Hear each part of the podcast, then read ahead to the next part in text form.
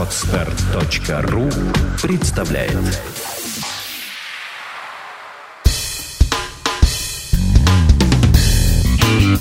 Малый бизнес. Сюрпризы недели.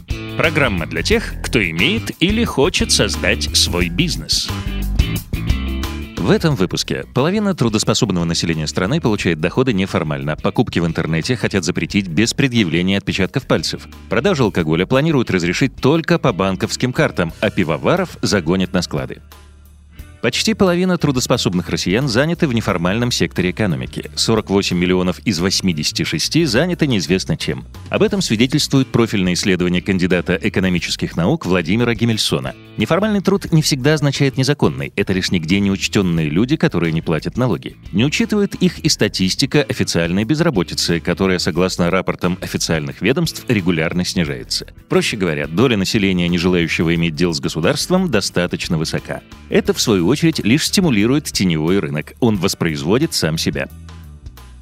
Совершать покупки в интернете можно будет только по отпечаткам пальцев. Они понадобятся для подтверждения банковской карты. Такие рекомендации разослал Центральный банк России в письме о мерах безопасности письме, в частности, говорится, что под многофактурной аутентификацией, которая необходима при расчетах через сеть, следует понимать аутентификацию пользователя, при которой применяется несколько факторов. К ним могут относиться обладание персональным идентификатором, знание пароля, далее цитата, обладание определенными постоянными неотъемлемыми свойствами, например, отпечатками пальцев.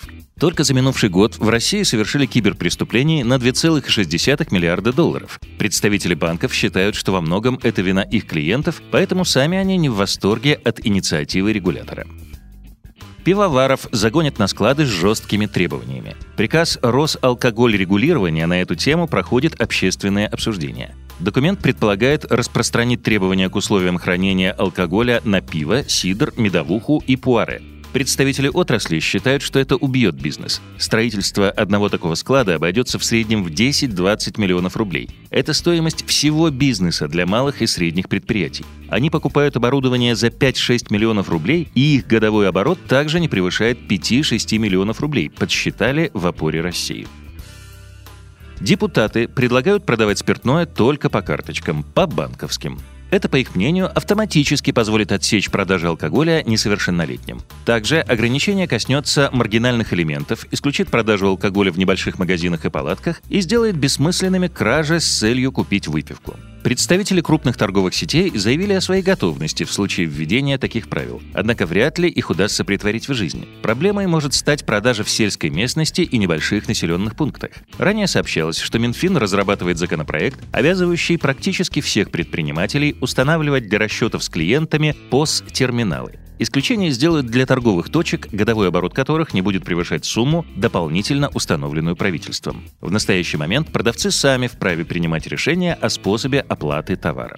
Еще больше новостей и полезной информации для вашего бизнеса на петербургском правовом портале ppt.ru Сделано на podster.ru Скачать другие выпуски подкаста вы можете на podster.ru